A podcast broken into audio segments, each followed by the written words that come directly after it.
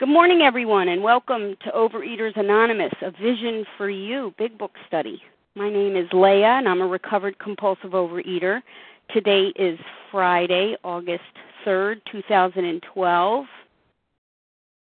Today, we are reading from the doctor's opinion,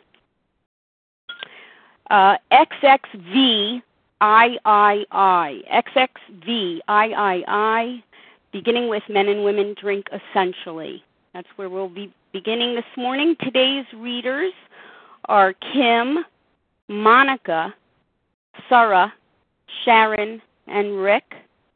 And the share codes for yesterday's meeting, there are two 2797 and 2796. Again, share codes for yesterday's meeting 2797 and 2796. OA Preamble Overeaters Anonymous is a fellowship of individuals who, through shared experience, strength, and hope, are recovering from compulsive overeating. We welcome everyone who wants to stop eating compulsively. There are no dues or fees for members. We are self supporting through our own contributions, neither soliciting nor accepting outside donations. OA is not affiliated with any public or private organization, political movement, ideology, or religious doctrine. We take no position on outside issues. This meeting's primary purpose is to abstain, to recover from compulsive overeating, and to carry this message of recovery to those who still suffer. Our sole purpose OA's fifth tradition states each group has but one primary purpose to carry its message to the compulsive overeater who still suffers at a Vision for You Big Book study, our message is that people who suffer from compulsive overeating can recover through abstinence and the practice of the 12 steps and 12 traditions of Overeaters Anonymous.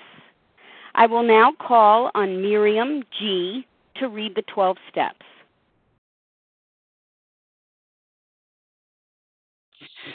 Yes, good morning, uh, Leah. Good morning, everybody. This is Miriam speaking from Israel. Uh, here are the steps we took, which are suggested as a program of recovery. One, we admitted we were powerless over alcohol, that our lives have become unmanageable. Two, came to believe that a power greater than ourselves could restore us to sanity. Three, made a decision to turn our will and our lives over to the care of God as we understood Him. Four, made a searching and fearless moral inventory of ourselves. 5. Admitted to God, to ourselves, and to another human being the exact nature of our wrongs. 6. We're entirely ready to have God remove all these defects of character. 7. Humbly ask Him to remove our shortcomings. 8. Made a list of all persons we have harmed and became willing to make amends to them all. 9 made direct amends to such people whenever possible, except when to do so would injure them or others. 10. To continue to take personal inventory and when we were wrong, promptly admitted it. 11. Thought through prayer and meditation to improve our conscious contact with God as we understood Him, praying only for knowledge of His will for us and the power to carry that out. 12. Having had a spiritual awakening, as a result of these steps, we try to carry this message to alcoholics and to practice this principle in all our affairs. And without I pass, and thank you very much. Thank you, Miriam. I will now call on Sophia to read the 12 traditions. Good morning, Le- thank you, Leah. Good morning, group. Sophia Compulsive Overeater. The 12 traditions. Tradition 1. Our common welfare should come first. Personal recovery depends upon AA unity. Two, for our group purpose, there is but one ultimate authority, a loving God, as he may express himself in our group conscious. Our leaders are but trusted servants, they do not govern.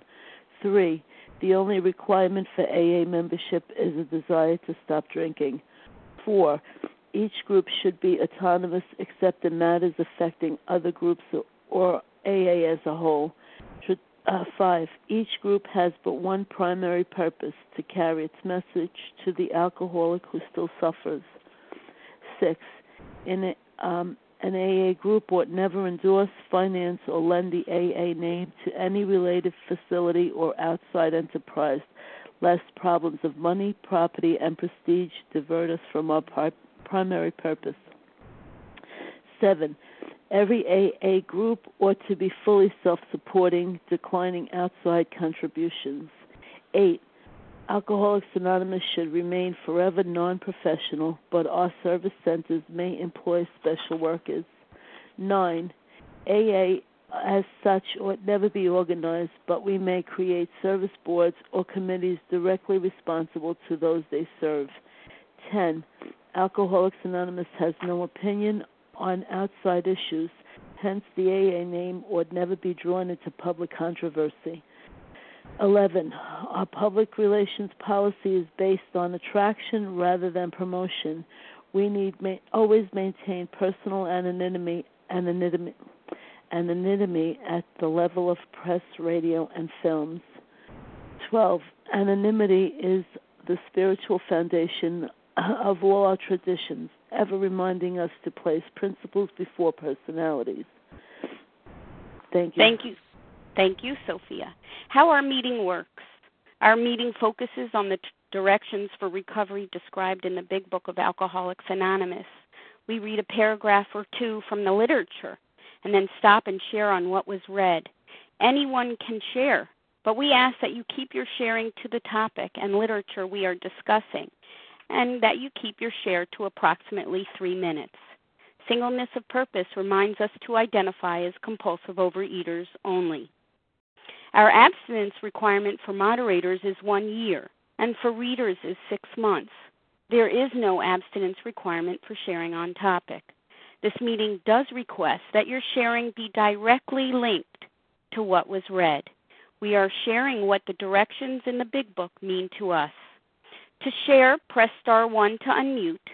Once you are done sharing, let us know by saying pass. Then press star 1 to mute your phone. In order to have a quiet meeting, everyone's phone except the speaker's should be muted. Good morning to everyone. Today we resume our study of the Big Book. We are in the Doctor's Opinion on page XXVIII, beginning with Men and Women Drink. And we have five readers this morning Kim, Monica, Sarah, Sharon, and Rick. And good morning to you, Kim. Good morning, Leah. Good morning, my fellows. My name is Kim. I'm a recovered compulsive overeater.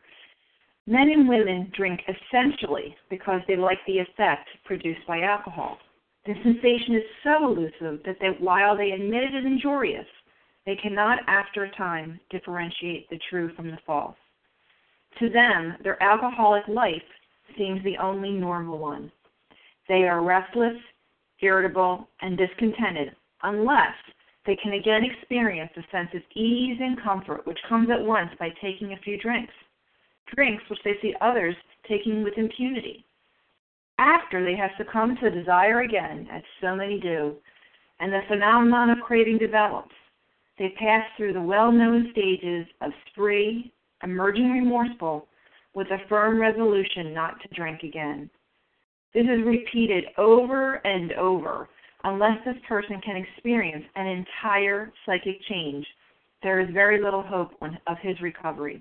On the other hand, and as strange as this may seem to those who do not understand, once a psychic change has occurred, the very same person who seemed doomed, who had so many problems he despaired of ever solving them, suddenly finds himself easily able to control his desire for alcohol. The only effort necessary being that required to follow a few simple rules. And once again, my name is Kim, and I love these paragraphs. I mean, this is this breaks down the denial. This tells me that I am not a normal eater who happens to eat too much. I am a compulsive overeater. You know, men and women drink essentially because they like the effect produced by alcohol. I just thought I liked Oreos. I just like Oreos, and when I eat Oreos, I can't stop eating Oreos. But it was the effect. And when I looked back at my eating history, you know, when I was sad, I wanted something sweet. When I was angry, I wanted something crunchy. When I was depressed, I needed something smooth. You know, when I needed energy, I would eat sugar. When I needed to calm down, I would eat starch. It was the effect of the food. You know, I went from eating high end food to eating the cheapest of cheapest food because quantity was what I wanted in me. You know, to them, their alcoholic life seems the only normal one. You know, in college, I used to go from drive through to drive through, and I would order a meal for me and this imaginary boyfriend, and I always had to order two drinks because the the person in the drive-through window would believe me if I ordered two drinks. And then I would sit in the parking lot. I'd pour the drinks on the ground, and I would sit there crying, eating those meals, praying to God that I would not go to the next drive-through, and I would. You know, if you ask me about wedding, weddings I went to in my 20s, I can tell you about the buffet. I can't tell you who was in the wedding party you know, waking up at 2 a.m. and saying, you know what, I'm out of this, that, or the other thing. I'm going to put my fuzzy slippers on. I don't care if there's a hurricane outside. I have to get my food. You know, being in my 20s and sitting home on a Saturday night and reading romance novels and binging while my friends are out at bars meeting guys. That was my life. To them, their alcoholic life seems the only normal one. And these paragraphs help me understand that I wasn't someone who just needed to lose 20, 30, 40, 50, 60, 100 pounds. I was a compulsive overeater. I had the allergy of the body and the obsession of the mind. And it was only with the psychic change that I had hope of getting out of it. And with that, I pass. Thank you, Kim. Anyone else like to comment on what was read?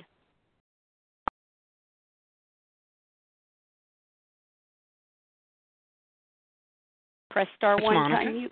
Monica, please go ahead. Good morning, Leah. Good morning, everyone. My name is Monica. I'm a recovered compulsive overeater. I'm just going to go to on the other hand. We just heard Kim's side of one one paragraph here. On the other hand, and strange as this may seem to those who do not understand, once a psychic change has occurred, the very same person who seemed doomed and what we just heard sure sounded very down, doomed, uh, hopeless, unmanageable, powerless, who had so many problems he despaired of ever solving, suddenly, suddenly finds himself easily able to control his desire for alcohol. The only effort necessary being that required to follow a few simple rules. You know, the steps of recovery getting that spiritual awakening. What hope we're being given here in this paragraph, you know? Wow. And this is available to us. And these people that wrote this book, these 100 recovered people, have been through this. They have experienced this from beginning to end. They've experienced the despair. And on the other hand, they're now going to tell us there's a lot of hope and there's another life possible for you. And we are going to show you and tell you how you can get it too. You are also eligible for this. What hope? And with that, I pass. Thank you, Monica. Anyone else like to comment on what was read? Esther? Esther, please go ahead. Good morning. My name is Esther, and I'm a compulsive overeater. Um, I want to comment here on the word essentially. I mean, everybody comes in with a different eating story, but if we boil down all those stories to to its uh, to its essence, we realize that we all ate for the same reason, and that was because um, it felt good to eat. Something about life was not to our liking, and when we ate, we we wanted the effect produced by the you know our binge foods, and that's why we ate. Um, and in addition to having the same reason for eating, right? Even though our histories are different, we've got the same reason for eating. The solution is also the same. In the next paragraph, it tells us about a psychic change. So again, our solution is a common solution, and that is when we change the way we think and change the way we live, then we no longer uh, need the food to produce a certain effect in us to calm us down, to get rid of the irritability and resentment, etc. So um, when I read that paragraph, I always, you know, think of all the stories that I hear that people tell, you know, I ate because there was a lot of food, I ate because there was little food, I ate because my parents were like this or they were like that or I was the youngest or I was the oldest or I was the middle, but really we ate for the same reason, and that was because we liked what food did to us. And with that I'll pass. Thank you. Thank you, Esther. Anyone else? This is Sarah. Can I share? Of course. Good morning. This is Sarah, compulsive overeater. This par- these two paragraphs, there's so much to share. I have to, I'll have to contain myself. But um, it says the, um, they pass through the well-known stages of a spree, emerging remorseful with a firm resolution not to drink again. Firm resolution, and you know, and it's about food, and it's about the the resolution regarding the allergy of the body and the phenomenon of craving that comes incessantly. But you know, it's an allergy of the body and it's an obsession of the mind, and it's so rooted often in the resentments and my inability to deal with life, to deal with life, and all the resolutions that came along with that.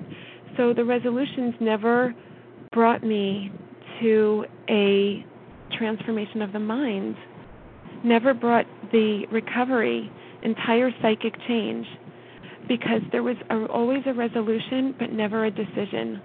Step three says, made a decision to turn our will and our lives over to the care of God as we understood Him. I resolved to stop the food, but I was still, my decision was still to live life based on my terms and not God's. And, you know, and then um, further down,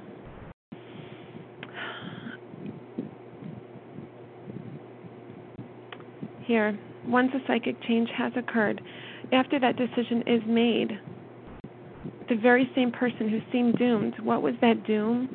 Losing the power, on page 24, it says, the fact is that most alcoholics, for reasons yet obscure, have lost the power of choice in drink. Our so called willpower becomes practically non existent. We are unable at certain times to bring into our consciousness with sufficient force the memory of the suffering and humiliation of even a week or a month ago. We are without defense against the first drink. That's the doom. But then that psychic change comes, and on page 84, we have the promises. We have ceased fighting anything or anyone, even alcohol, for by this time sanity Sanity will have returned. We will seldom be interested in liquor. If tempted, we recoil from it as from a hot flame. We react sanely. We become sane. And normally, we will find that this happens automatically. We will see that our new attitude toward liquor has been given us without any thought or effort on our part. It just comes. That is the miracle of it. We are not fighting it, neither we are neither are we avoiding temptation. We feel as though we've been placed in a position of neutrality, safe and protected. We have not even sworn off. Instead, the problem has been removed. It does not exist for us. We are neither cocky nor are we afraid. That is our experience. That is how we react. How so long as we keep in fit spiritual condition.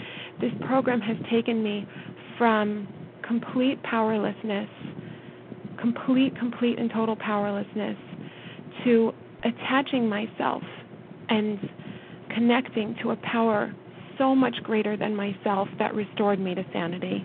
With that, I'll pass. Thank you, Sarah. Anyone else? This is Amy. Amy, please go ahead. Good morning. My name is Amy. I'm a compulsive overeater. I looked up the other day what doomed is, what the word doomed is, and it says certain destruction and death. I mean, they choose these words carefully here. With the disease of compulsive overeating, I don't know about you, but I was doomed. I was doomed and I was powerless. But on the other hand, through the grace of God and this program, I have found a new way of life. I have been transformed through these simple rules. What do they mean by these simple rules? They mean the 12 steps the 12 steps of recovery. Surrender to a higher power, a power greater than myself, whom I choose to call God, and then working the 12 steps. I love here at the end how it says the only effort necessary being that being required to follow a few simple rules. You know, a lot of times in the rooms I hear this, well, these are just suggestions.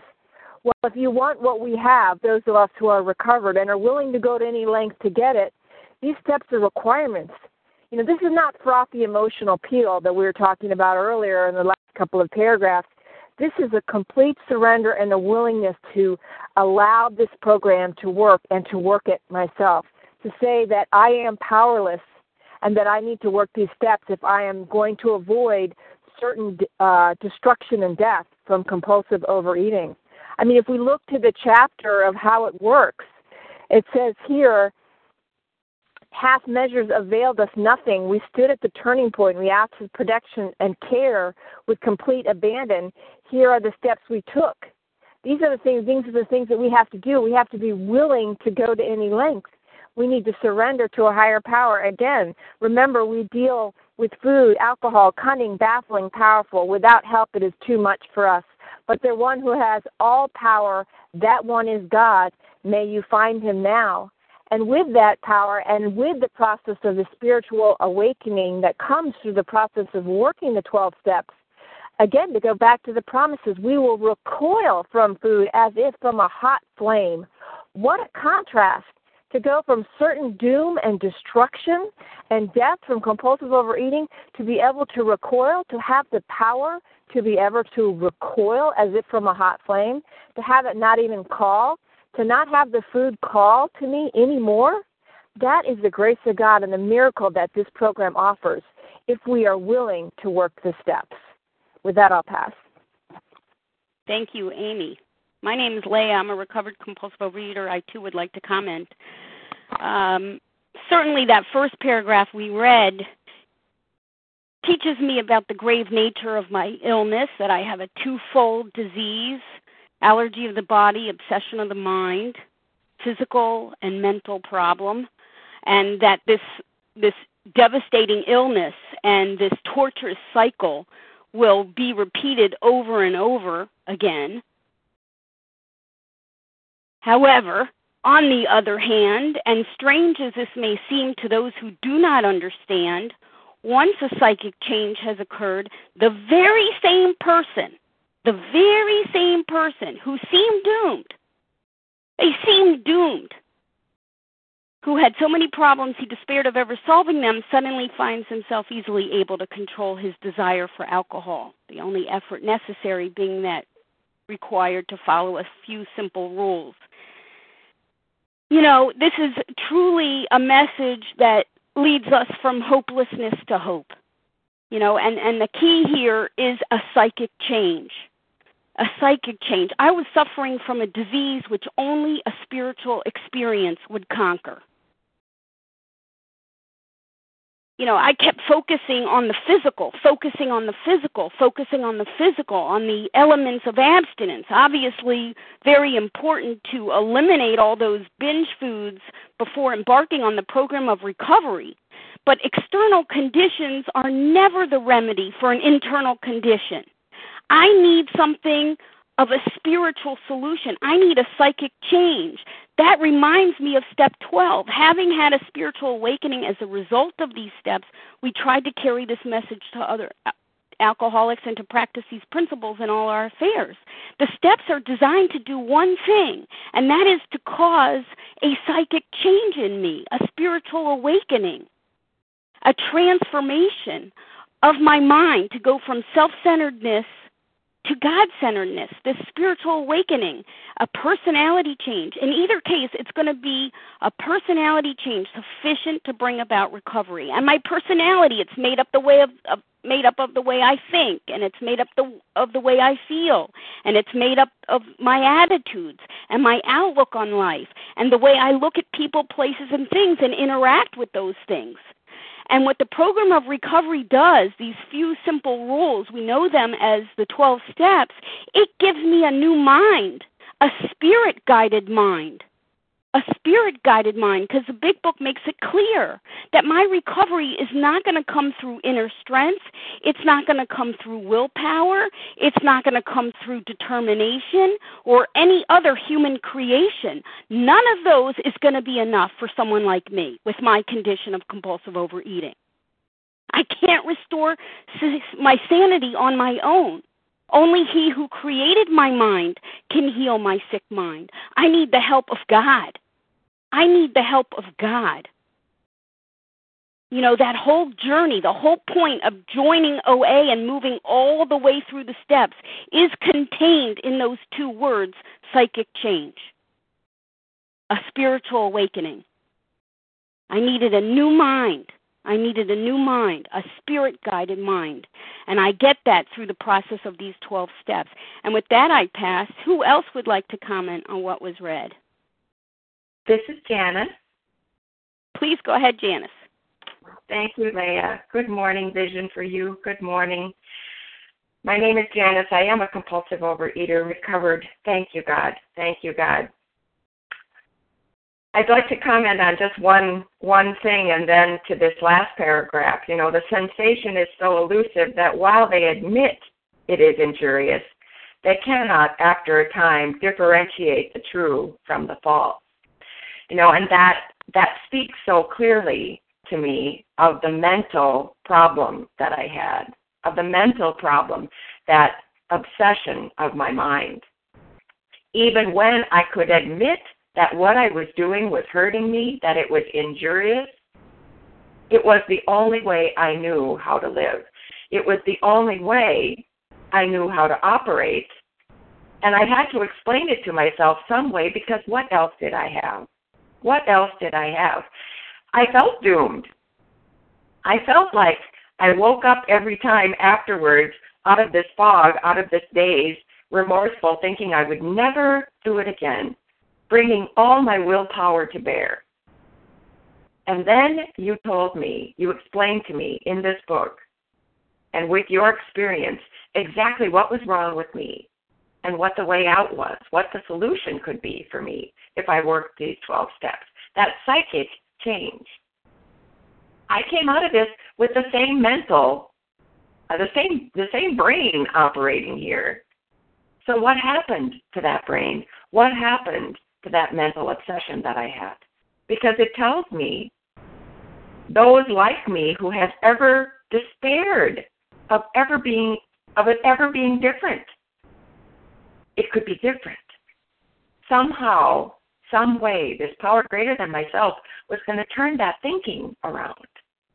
And I was going to be able to easily control my desire for alcohol, my desire for excess food. Because as has been so beautifully talked about, you know, that was the major aspect of this disease for me. Is that even when I was clean from those foods that triggered the phenomenon of craving, even when I was not eating, I was still crazy and could not stop myself from starting again. But you told me that what had happened for you is that these 12 steps, the process of working through the steps, had connected you to this greater, wider, higher power. And that somehow your thinking, your old ideas got set aside and the new ideas took over. The new ideas became the way you operated. These new ideas based on love, based on love. The love of a higher power for me and my love for you. And that that was going to be the difference. And that was going to turn the tide and that was going to rescue me from this hopeless place. Thank you, God. And with that, I'll pass. Thank you, Janice. Anyone else like to Good comment morning, on what? Eddie in Virginia. Eddie, please go ahead. Thank you. Good morning, everyone. This is Eddie in Virginia, compulsive overeater. Grateful to be in recovery today. Um, I would like to focus on the suddenly finds himself easily able to control his desire for alcohol. The only effort necessary being that required that required to follow a few simple rules. And and today I find that to be so true in my life. And and sometimes when I give my when I really bring myself to the point where I stop and consider this, this is a true miracle. And um, I, I guess if I, if there is a disadvantage to being in uh, recovered for a, over an extended period of time, is sometimes I tend to take these things for granted because they have become so much a part of my life that it's easy to forget where I came from. Um, so I, I really I need to take stock in that and and not forget where I came from because I don't you know talk it talks about you know that um, my previous life being my greatest asset. So I need to remember that. But it, it's so true that um you know I, I just find myself able to go places where I would have not gone before when I was quote unquote in a diet because of the temptation that would be available you know there. Uh, but even more so than that it's the the ability to face life's problems uh, and life and ter- life's terms without immediately thinking that oh you know this is this could be solved by a piece of whatever and um, today I find that thank God I, I don't need to do that. I mean, you know, as uh, has been frequently mentioned on the meeting, you know, life doesn't stop being a, a, having problems just because you're recovered. Uh, you know, I mean, I have several things going on in my life today that are of somewhat of a concern to me. You know, my my sister is uh, probably dying, and um, and you know it's just her and I left. So I'm thinking that you know pretty soon it's going to be just me left. And my daughter has some has some health issues, and my son-in-law is uh, looking for employment that's closer to home. It doesn't require him to travel a great deal and and there's and you know or possibly move his family and so there's there's a lot of things going on in my life i have some minor health issues that i'm having to deal with you know but food is not the option here. It's not an option for me to turn to to solve these issues. You know, where I turn is to God and to my prayers and to this meeting and and to the hope that's extended here to me every morning that I get up and I get myself on this line. And uh, you know, it's just I know this is a one day at a time program, and every morning I am grateful that the only thing I need to do every morning is you know reconnect with my God, follow the simple rules that are presented here, and go forth with a grateful heart.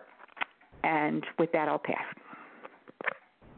Thank you, Eddie. Anyone else? This is Sharon. This is Robin. Sharon, please. Sharon and then Robin. Thank you. Okay. Um, as has been said, uh, when we eat uh, certain foods, our binge foods, our foods that we are allergic to, uh, we don't necessarily break out in hives, but we do. It says uh, there's uh, we eat essentially because we like the effect produced by the food. So there is a physical reaction that we have to certain foods or certain eating patterns, eating habits, overeating, for instance. There's a certain effect that it has on our physical body but and that happens to normal people. They may eat and have a physical reaction.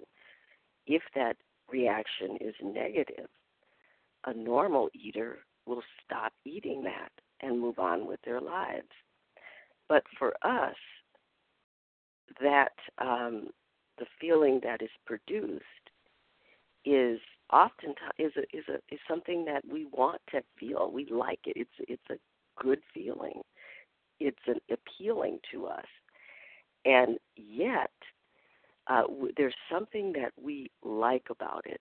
There's something there that is is um, it says it the sensation that we get is something that is attractive to us, and it's easy to see that as uh, uh, you know, say for instance, a cocaine addict that uh, you know just is driven for that drug and that feeling that they get when they inhale that that drug into their system. But it says the sensation is so elusive that uh, it, it you get it and then it's gone, and then you want it again, and then you go after it again.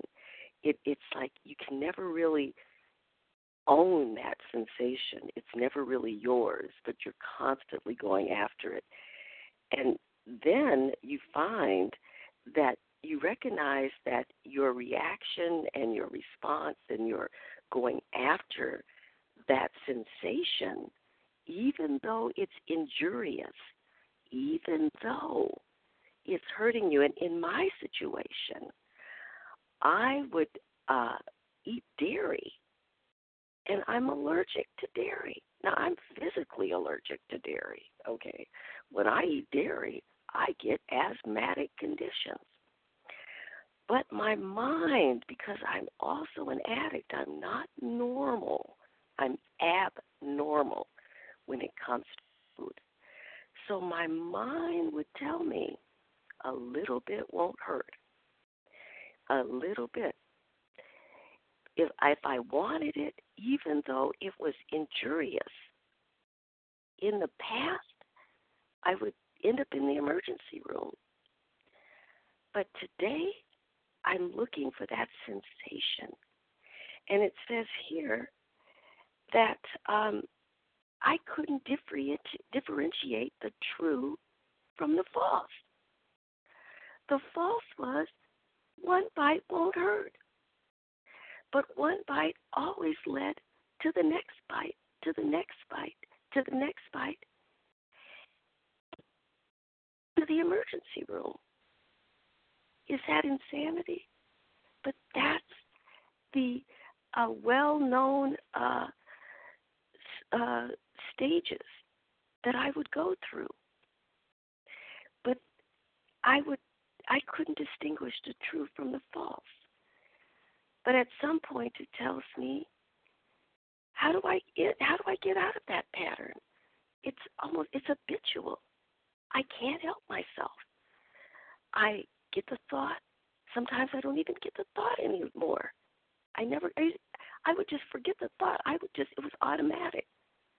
My body would just automatically go for it, even though it was killing me, literally. But then it says that there was hope, there was a way to change. And I get down here and I see this word. It says at the very last paragraph of what we just read the way to get out of it, as we know, is a psychic change. How do I get to the to the psychic change? I follow follow follow. Now me, I didn't want to follow anyone. I wanted my own path. I wanted to do it my way. I wanted life on my terms. I don't want to follow. I want to go myself, my way. But my way was leading was I was doomed. I was hopeless. I was condemned on and on, over and over again, on an injurious path. I was injuring myself. And so, in order to stop injuring myself, I had to have a psychic change. I had to do something different. I couldn't keep doing the same thing. I keep, couldn't have it my way. I had to accept a new way, a different way. I had to surrender, and I had to follow, follow, follow a few, a few simple rules. I had to let go of it going my way, follow a different way. And there is a way, and that's what we're working on, and that's what we're talking about every day on this line. And with that, I pass. Thank you, Sharon. Robin. Good morning. This is Robin. I'm a compulsive overeater. Um, so, how does this paragraph translate to my life? Well, I got to tell you that after 40 years of compulsive overeating, my life was very, very messy. And I had I had problems that it to me it felt like it was a spider's web and I had no idea to start unraveling it. And I tried I tried over and over to unravel these problems.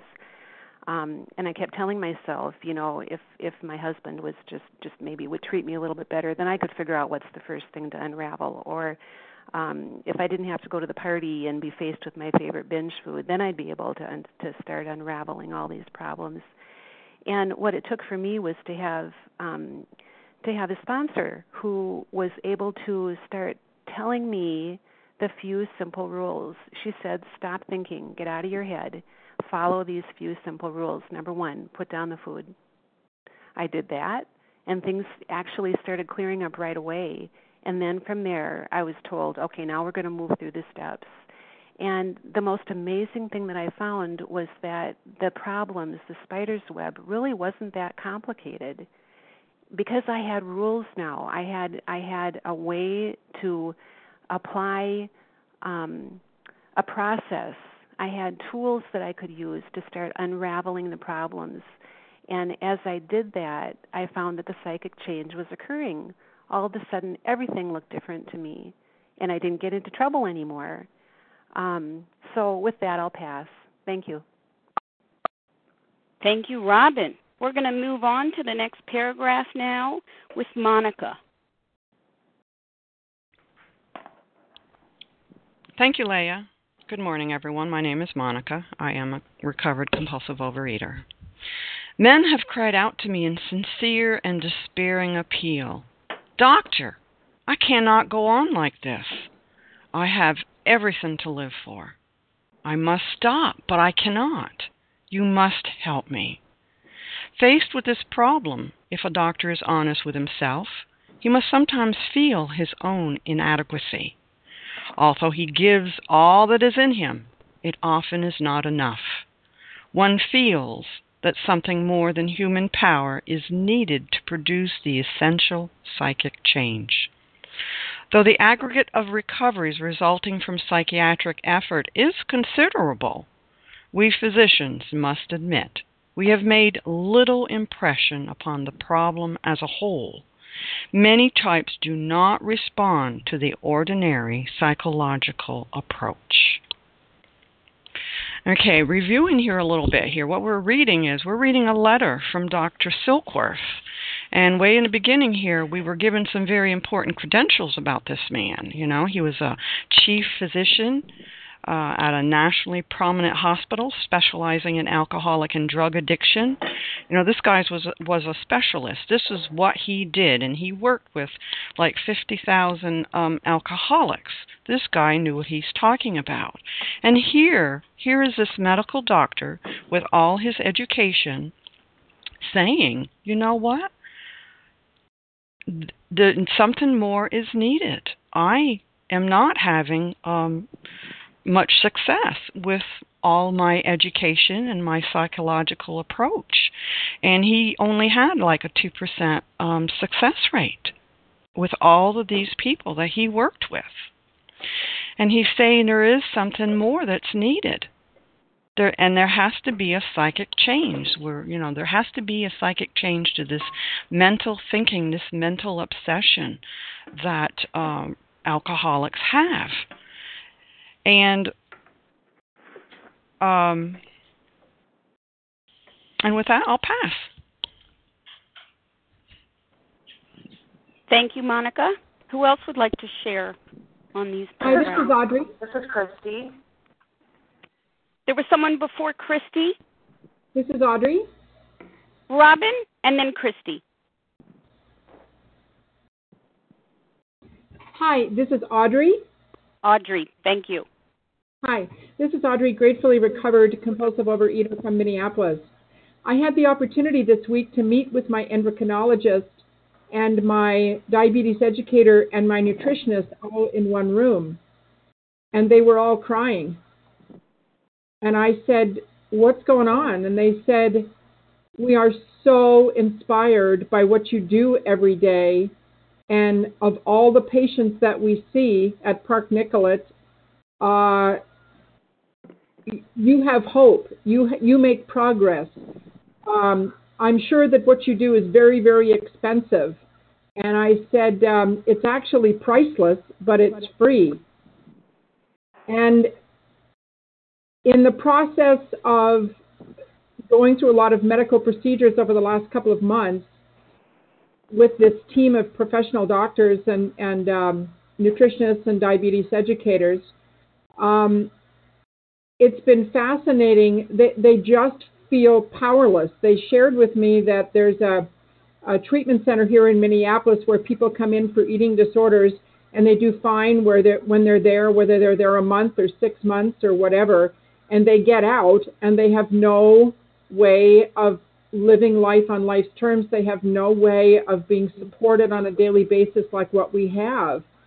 And I was so grateful to be able to share with them that we follow a medically prescribed food plan. We work in collaboration with our doctors. We have sponsors. We have people that truly understand that what it's like to be either face down in the food or face down in the toilet and or both. And that today we have a solution because we're willing to do a few simple things and we follow just like the tradi- all the traditions of the big book. And so I was so inspired to be able to share experience, strength, and hope with them um, that they want people to be successful. And I think that the medical profession as a whole is just feeling whipped on the other side, like we were whipped in the food. Uh, and so, um, with that, I'll pass, but it's been transformational and deeply inspiring. Again, this is Audrey from Minneapolis. Thank you, Audrey. Christy. Good morning, Leah. Good morning, A Vision for You. My name is Christy, and I'm a recovered compulsive overeater. And you know, this this uh, first paragraph we read here, uh, you know, men have cried out to me in sincere and despairing appeal reminds me of, you know, sitting in a doctor's office me multiple times. You know, my solution to having a doctor tell me that I, I needed to lose weight was just to not go see the doctor anymore. Because that was just a whole lot easier for me. Um, I was as baffled as doctors were and you know, I mean, I sought I sought help. I subscribed to magazines for decades. You know, healthy lifestyle magazines, hoping somehow that um, abstinence and recovery would wash over me. I um, ate my way through many an OA meeting and hoped that by reading, you know, the OA 12 and 12 somehow magically um, abstinence would wash over me. And I sat in, you know, I'll never forget 20 years ago, sitting in um, a therapist's office and and saying, you know, it's like that that piece of pie on that, you know, like there's a piece of pie on a plate on that coffee table, and it's just it's screaming out to me that I need to eat it. And he said, you know, in all sincerity, Christy, it's it's a piece of pie. It can't talk, and um, he just did not understand what was going on in my brain you know, well-intentioned medical professionals said to me, you know, you just need to eat less and you need to exercise more. You need to eat less and you need to exercise more. And they may as well said to me, Christy, you need to speak fluent Latin by Monday. I know it's Friday, but by Monday you need to be able to speak Latin fluently. You need to speak Latin fluently you know, neither of those are things I could do. Eat less and exercise more. You know, there's nothing more simple than the biology. That's the truth. That is the truth. You know, by um, certainly admitting I was powerless over food, being presented with the problem outlined in the big book, um, you know, that I had a not only a physical allergy, uh, you know, an abnormal reaction to certainly certain foods, you know, for me, you know, sugar, fat, flour, volume, you know, even eating behaviors, whatever that was, I needed to identify that. And then also the greater aspect of my disease. The greater aspect of my disease you know, I don't care what you call it. You know, a doctor might say it's brain chemistry. You know, um, you know, there's something wrong, Christy, with your brain. I certainly could have told them that. I certainly could have told them that. I just wasn't quite sure what it was. The greater aspect of my disease, that craving, that mental obsession, that mental obsession that I have found only, only through working the 12 steps has that absolutely changed my thinking. Absolutely changed my thinking. I have been, you know, been able to apply the steps in every aspect of my life. My life has been completely transformed. I have had a psychic change. I have had a spiritual awakening. I have grown away from the food one day at a time. You know, I, I have doctors today that, you know, are completely they're they're awestruck by my recovery. And there's nothing special about me. There's nothing special about me. My disease beat me into a state of reasonableness, beat me into a state where I could be teachable, where I could be teachable. Um, and uh, for that, I am grateful, and with that, I'll pass. Thank you, Christy. Anyone else on what was read? Deb? Please, Deb, go ahead. Uh, good morning, Leah. Good morning, my fellows. My name is Deb. I am a re, um, recovered compulsive overeater. Um, I these words, you know, these words, sincere and despairing appeal. I cannot go on like this. I have everything to live for. I must stop. I must stop. I've got to stop doing what I'm doing, but I cannot. You must help me. You know that that's the state that's the state where there is an opportunity. And then we see the doctor, you know, he's saying, you know, it, it doesn't matter. Something more than human power is needed to produce the essential psychic change. You know, I too sought out all kinds of solutions, all kinds of solutions um, including doctors. You know, name the title of the doctor. I looked for problems to have. I was hoping I would have a problem that the doctor could solve, but the doctor couldn't solve it. You know, in We Agnostics it says, How do we know we are what we are? How do we know we're at this place where we must stop, but we cannot? This isn't about control. This is about stopping. And it says if when you honestly want to, you find you cannot quit entirely, this is about quitting entirely. Or if when drinking you have little control over the amount you take, you are probably alcoholic. Right? This is about having a mind that won't allow us to stop and a body that once we get started won't allow us to stop. We are in a circle that is out of our control. And the next line says exactly what the doctor says. If that be the case, you may be suffering from an illness which only a spiritual experience will conquer. The doctor didn't have the power to cure me. Doctors didn't have the power. Diets didn't have the power. Exercise programs didn't have the power. You know, I had a spiritual illness, and the only thing, the only thing that was going to help me, the only thing that was going to get me to recovery, recovery, not a cure, but recovered, was a spiritual experience a psychic change. And with that, I pass. Thank you, Deb. Anyone else?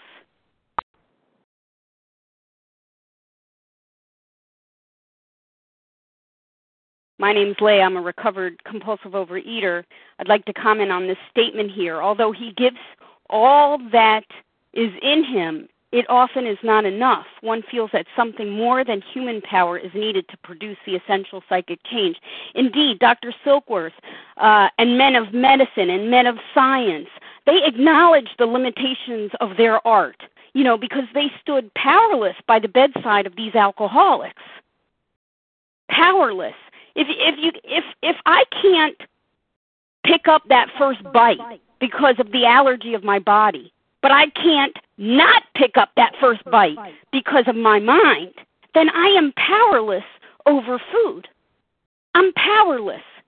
Lack of power, that is my dilemma. I need power. The big book teaches me I am beyond human aid. Now, if I've placed myself beyond human aid, then even the marvelous fellowship of Overeaters Anonymous will not bring about recovery. Even the marvelous fellowship won't do that. It's powerful, but I need a vital psychic change. I need a transformation of my mind. And you can't transcend the intellect by using the intellect. If I'm going to recover, the power's going to have to come from a source other than my mind, other than my determination, other than even the fellowship of Overeaters Anonymous. I need a spirit guided mind. I need God because I'm suffering from a disease which only a spiritual experience will conquer. I need a relationship with something immeasurable and something indestructible. And how am I going to get that? Where do I buy one of those? Well, that's exactly what this book is about. And that's exactly why A Vision for You is dedicated to the study and the teaching and the discussion of these very simple rules here. We don't have to recreate this whole system. It has been penned for us and penned by those who had recovered and penned by experience and penned by love. By love. And a message of hope of what's possible not just a renewed piece of a life, not just the mere elimination of some substances that you and I find in the bottom of a cellophane bag. We're talking about a whole new life. We're talking about a spirit guided mind. We're talking about not just a spiritual part of the program, we're talking about that this entire program is spiritual. We're talking about a rehabilitation, we're talking about restoration of sanity. We're talking about the obsession of the mind being expelled, driven out, a restoration of one's sanity, a whole new life, so that I have an opportunity to walk a, as a free woman on this planet because the obsession of the mind has been expelled. It's been driven out. That's the buzz I'm looking for. That's the aim. That's the goal. That is the ticket to freedom. Because if you do not know where you're going, any road will get you there. But you and I know exactly where we need to go because the big book tells us so. And you know what? The trail's already been blazed. The path is here. Narrow? Yes, it's narrow but it is roomy, it's broad, and it is available to all. And with that, I pass anybody else on this paragraph.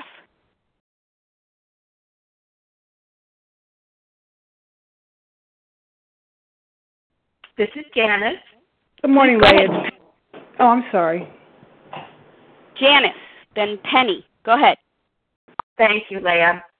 I'd just like to comment on the fact that here is this doctor honest with himself, honest with himself.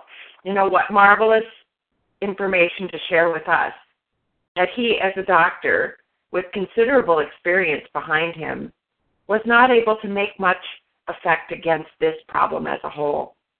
That no matter how hard he tried, sitting with these people, despairing and sincere in their desire to try to be better, do better, get out of the serious illness they were in, there was not a whole lot of effect that these doctors could have on them. And to admit that, for this wonderful physician to admit that, that there seems to be something else that's needed, this psychic change, and that he's seen it happen, seen it happen, and so is convinced that here is a way and put it in writing in our book.